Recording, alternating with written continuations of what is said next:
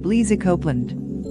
Blaise is a mother of two children, but also cares for her siblings and other family members when needed. She recently lost her mother but continues to stay strong.